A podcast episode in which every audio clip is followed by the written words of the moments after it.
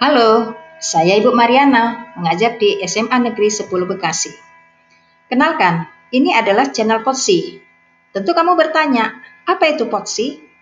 Potsi adalah podcast sejarah Indonesia yang berisi audio tentang materi sejarah Indonesia, khususnya kelas 10.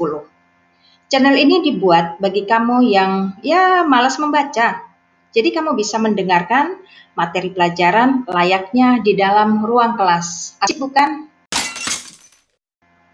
Oke, Sobat Potsi, sekarang kita akan membahas tentang materi konsep perubahan dan keberlanjutan dalam sejarah. Sini kita nantinya akan membahas tiga, yaitu yang pertama makna perubahan, makna keberlanjutan, serta contoh-contohnya. Jadi hmm, dalam catatan-catatan peristiwa masa lalu manusia terdapat konsep perubahan dan keberlanjutan. Perubahan dapat dikatakan sebagai gejala yang biasa terjadi dalam setiap masyarakat manusia.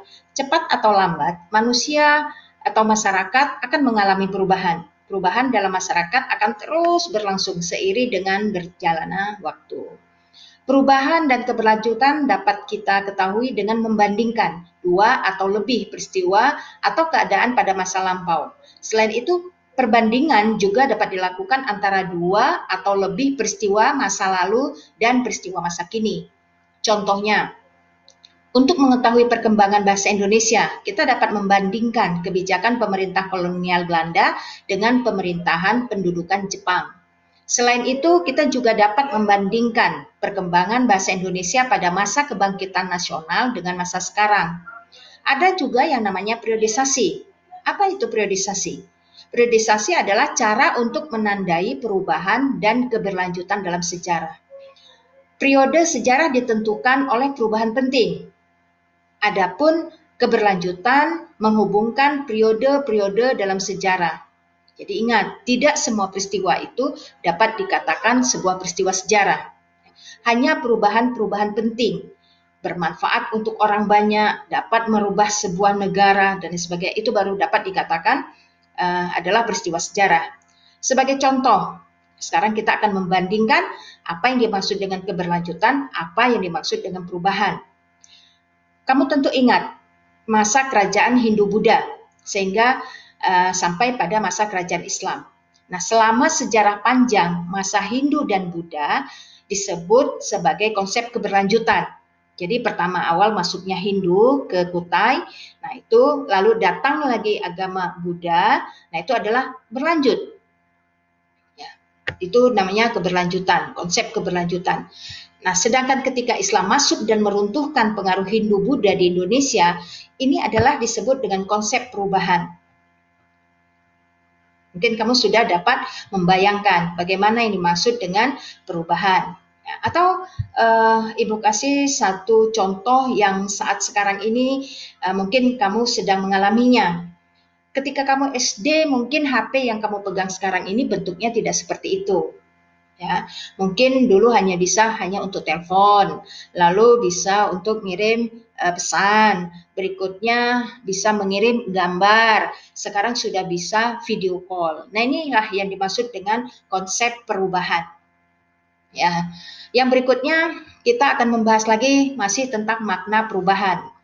Perubahan ini dapat diartikan sebagai segala aspek kehidupan yang terus bergerak seiring dengan perjalanan kehidupan masyarakat dan membuat perbedaan Perubahan dapat terjadi secara cepat maupun lambat. Sebagai contoh, peristiwa pemboman kota Hiroshima dan Nagasaki pada tanggal 6 dan 9 Agustus 1945. Peristiwa tersebut berimbas pada menyerahnya Jepang kepada sekutu.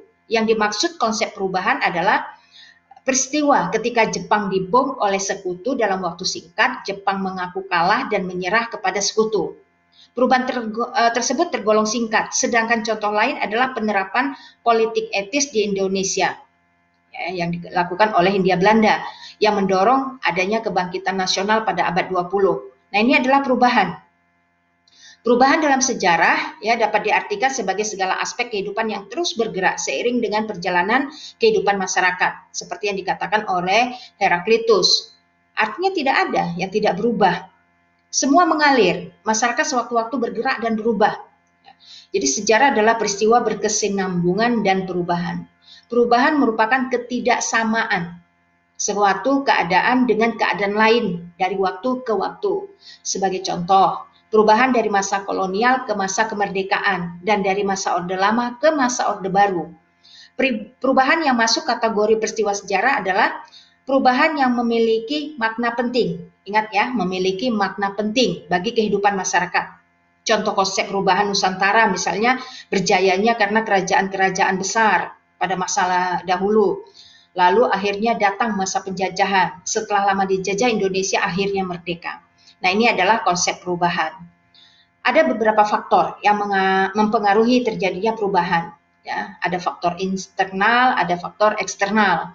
Faktor internal itu apa saja? Perubahan jumlah penduduk, penemuan-penemuan baru, konflik dalam masyarakat. Itu faktor dari dalam atau internal. Lalu faktor eksternal yang dari luar, perubahan lingkungan fisik, adanya peperangan, pengaruh kebudayaan asing. Nah, itu adalah faktor dari luar. Lalu penghambatnya dalam sebuah perubahan itu apa saja? Sikap masyarakat yang tradisional. Mungkin kamu bisa melihat uh, seperti uh, daerah atau uh, suku Badui. Mereka tidak akan menerima uh, pengaruh dari luar. Nah, sikap masyarakat tradisional yang dimiliki oleh suku Badui atau suku-suku tertentu di wilayah Indonesia ini adalah salah satu menjadi faktor penghambat perubahan. Mungkin kamu bisa melihat atau mempelajari dalam pelajaran sosiologi bagaimana keadaan masyarakat suku Badui. Ya, mereka masih asli, masih asli, masih asri, masih memegang masyarakat tradisional sehingga mereka uh, tatanan dalam uh, kehidupannya mereka tidak mengenal yang namanya adanya listrik atau HP dan lain sebagainya. Juga kurang berhubungan dengan masyarakat. Ini adalah salah satu faktor penghambat perubahan. Nah, berikutnya kita akan membahas lagi tentang makna keberlanjutan. Dalam mempelajari sejarah, rangkaian peristiwa yang ada merupakan peristiwa yang berkelanjutan. Kehidupan manusia saat ini merupakan mata rantai dari kehidupan masa lampau, sekarang, dan masa mendatang. Setiap peristiwa tidak berdiri sendiri dan tidak terpisahkan dari peristiwa lain. Seperti yang dikatakan oleh Ruslan Abdul Ghani, sejarah diibaratkan sebagai penglihatan terhadap tiga dimensi.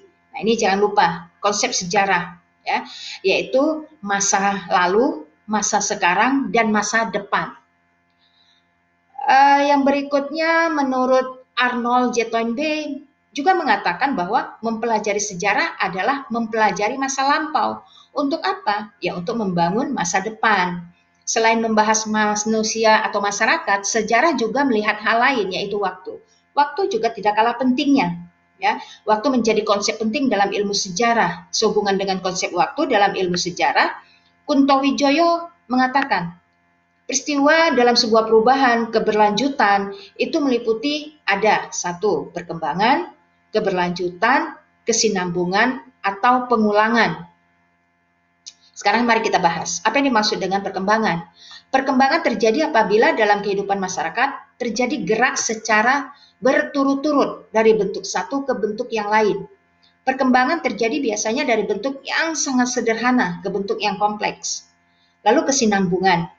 Kesinambungan terjadi bila suatu masyarakat baru hanya mengadopsi lembaga-lembaga lama Misalnya pada masa kolonial, kebijakan pemerintah kolonial Belanda mengadopsi kebiasaan lama. Misalnya, menarik upeti raja yang ditaklukkan. Belanda meniru sebenarnya dari raja-raja pribumi, di mana masyarakat pribumi harus menyetor ya jika mereka memanen atau e, menghasilkan dari kebunnya, maka dia harus menyerahkan kepada raja. Belanda juga melakukan hal itu. Lalu pengulangan, Pengulangan merupakan suatu fenomena di mana suatu peristiwa yang terjadi pada masa lampau terjadi pada masa berikutnya. Jadi sebenarnya sejarah itu adalah unik. Hanya terjadi satu kali. Ya. Apa yang dimaksud terjadi satu kali? Apakah dia tidak bisa terjadi berikutnya? Jadi yang dimaksud e, terjadi hanya satu kali, tidak ada satu peristiwa sejarah yang sama persis ya yang sama persis terjadi dua kali. Kalaupun terjadi, ada yang berbeda.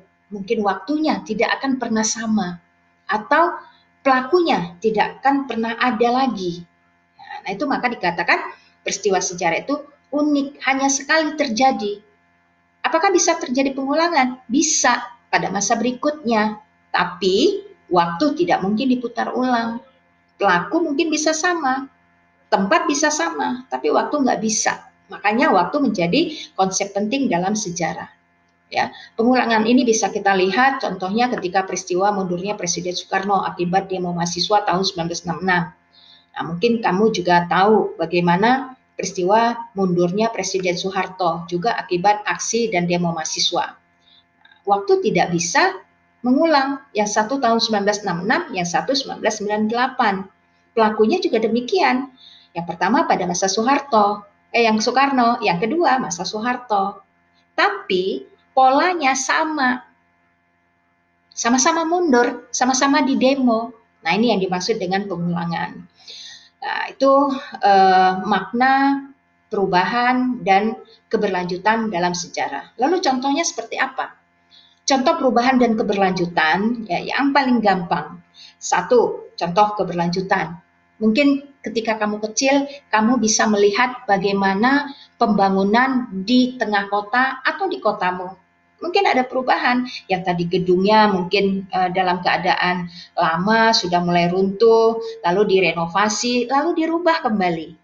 Nah, perubahan ini ya, yang dari bangunan lama ke bangunan baru, ini namanya konsep keberlanjutan. Atau yang kita lihat di kota-kota besar, Monas. Monas yang seperti sekarang ini yang kita lihat, itu dahulu tidak bentuknya tidak seperti itu. Nah, lalu pemerintah e, daerah e, ibu kota Jakarta terus mengalami renovasi, rehab dan lain sebagainya. Tapi Monas tadi tetap berdiri Nah, ini yang dilakukan adalah konsep keberlanjutan. Beda dengan konsep perubahan, ya. Kalau perubahan kita lihat dari bentuk HP yang tadi dikatakan, dari yang tadi tidak bisa mengirim gambar, sekarang bisa mengirim gambar. Ada perubahan. Dahulu kita setrika, orang tua kamu boleh ditanyakan menggunakan arang, sekarang sudah menggunakan listrik. Itu adalah perubahan Dahulu mobil yang kita pakai sekarang ini atau kamu lihat di jalan raya dulu bentuknya tidak seperti itu. Bannya dulu dari kayu. Sekarang sudah uh, berubah karet. Nah, itu adalah konsep perubahan.